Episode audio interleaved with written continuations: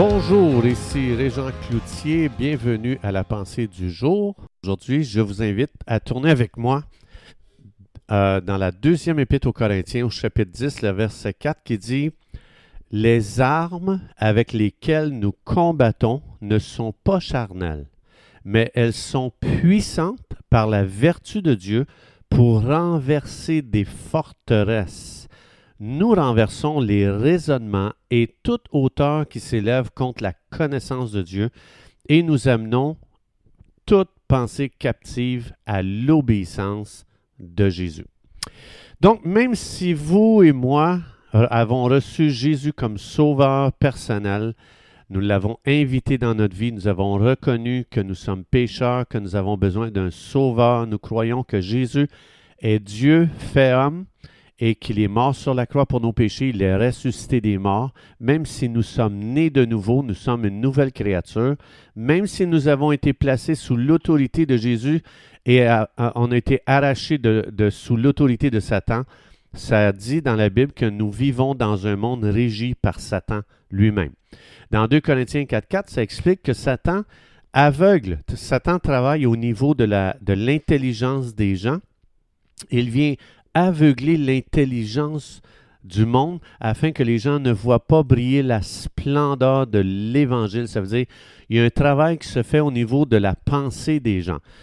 L'ennemi a le pouvoir avec son mensonge. Il a été vaincu à la croix du Calvaire, il a été traîné derrière le char triomphal de Jésus-Christ à la croix, et maintenant il a perdu euh, toute autorité. Maintenant, euh, sa puissance réside dans le mensonge.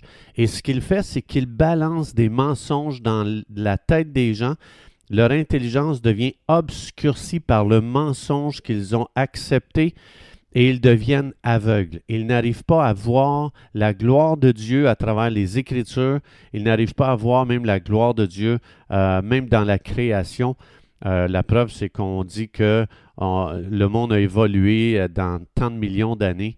Donc, ils sont aveuglés concernant la puissance d'un créateur que le pouvoir de créer euh, tout ce qu'on voit en ces jours. Mais nous, les croyants, ce qui est magnifique, c'est que Dieu nous a donné sa parole. C'est le livre le plus important de l'univers nous avons entre nos mains la parole de Dieu, un livre rempli de vérités que Dieu nous a données, et chacune de ces vérités a le pouvoir de détruire tous les mensonges du père du mensonge. On voit ça dans Jean 8, 44. Satan, c'est le père du mensonge, c'est un spécialiste à mentir aux gens. Et dans Éphésiens 2.2, ça dit qu'il est le prince de l'air. Il joue avec les vibrations de l'air pour que les gens reçoivent des des mensonges à travers, tu sais, comme par exemple, des fois, tu vas dire quelque chose à quelqu'un et la personne le, prend complètement contraire de, de, ce que toi, tu voulais dire. Ça, c'est quoi? Ça, c'est l'air avec lequel le prince de l'air joue entre ce que tu dis et ce qui arrive à l'oreille de la personne et ce qui rentre dans sa tête comme compréhension, comme filtre de raisonnement pour arriver à une conclusion. Donc, euh, il y a beaucoup de pensées, de mensonges qui sont reçus dans les pensées. Vient, et quand le mensonge est cru par la personne, eh bien, ça vient créer de l'air entre les gens. C'est le mensonge qui fait ça. Satan balance des mensonges dans la tête des gens. Donc, il te fait croire un mensonge envers quelqu'un. Ensuite de ça, tu commences à avoir une pensée négative qui se forme dans ton entendement concernant cette personne. Euh, et ensuite de ça, au lieu que ça te rapproche de cette personne, tu veux te rapprocher d'elle, tu veux l'aimer, tu veux devenir son ami, ce que ça fait, ça fait le contraire. Ça crée une distance de l'air entre moi et l'autre personne. Ça crée un froid. Tu sais, quand on dit qu'il y a un froid entre moi et elle, ben ça, c'est de l'air qui s'est produit par une activité démoniaque. Donc, même si c'est mon frère, même si c'est ma soeur, il y a un froid qui se crée entre nous. Alors, ici, ça explique que Satan, c'est justement le spécialiste de créer une distance, un froid entre les frères et sœurs. Comment il s'y prend? Toujours en balançant des mensonges, en balançant de la négativité. Fait que quand je commence à, à manger ces mensonges, ça m'éloigne de la communion des saints. ça m'éloigne de la communion du corps de Christ. Donc, le corps de Christ, c'est l'Église, c'est le rassemblement des croyants. Donc, je commence à prendre mes distances envers mes frères, envers mes sœurs. Je me tiens à part. Je pense que je suis le seul à comprendre et personne ne me comprend. Je pense que je suis le seul qui comprend vraiment ce qui se passe. Je pense que je suis le seul que j'ai du discernement et que tout le monde présentement est aveuglé. Et là, le prince de l'air a réussi à créer euh, l'air entre moi et ma famille spirituelle. Donc, Satan m'amène à l'isolation concernant le corps du Christ. Et puis, euh, donc, je, au, lieu de rentrer dans le corps, de, m'impliquer, de donner ma vie, de, travailler à ce qu'on se rassemble, qu'on ait une communion, qu'on partage la parole de Dieu ensemble, ce que ça fait, c'est moi, je vis ma vie de mon côté, puis je je, je suis pas la vision, j'embarque pas dans la vision du corps. Alors, Satan, c'est euh, justement, c'est le prince de l'air qui remplit l'air entre moi et mes, frères et mes sœurs. Donc, euh, comment il, s'y prend? Je vais commencer par juger mon frère. Je vais commencer par juger ma sœur.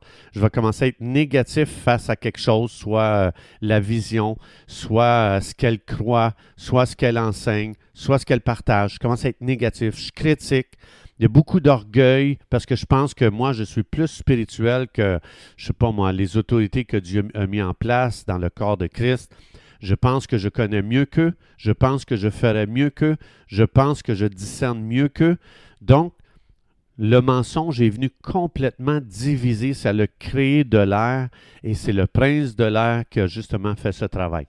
C'est pour ça que ça dit que les armes avec lesquelles on opère ne sont pas charnelles.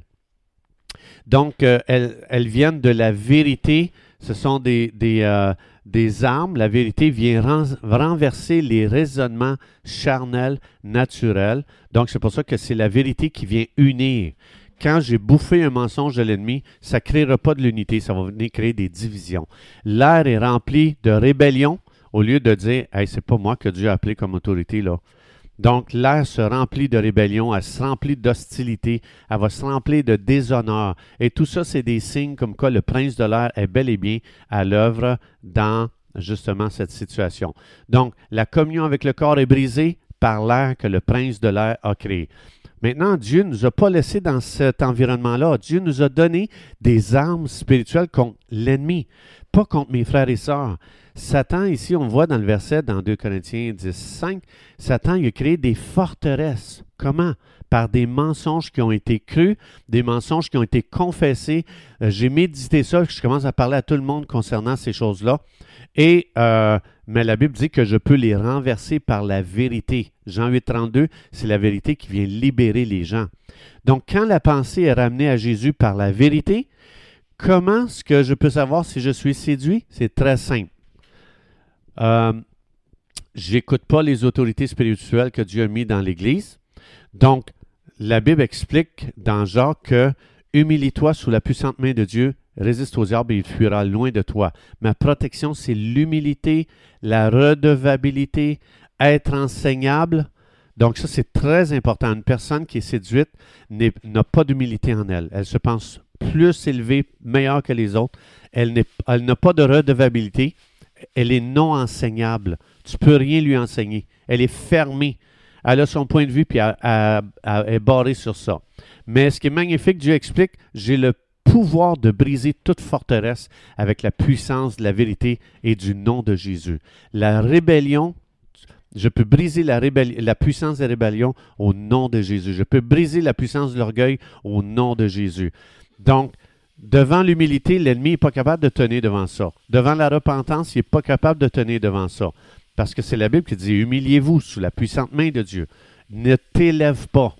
Donc, ces armes ne sont pas charnelles, elles sont spirituelles. L'humilité, c'est une arme spirituelle. La repentance, c'est une arme spirituelle. La vérité, c'est une arme spirituelle pour détruire tout ce que le père du mensonge a soufflé comme mensonge dans la pensée.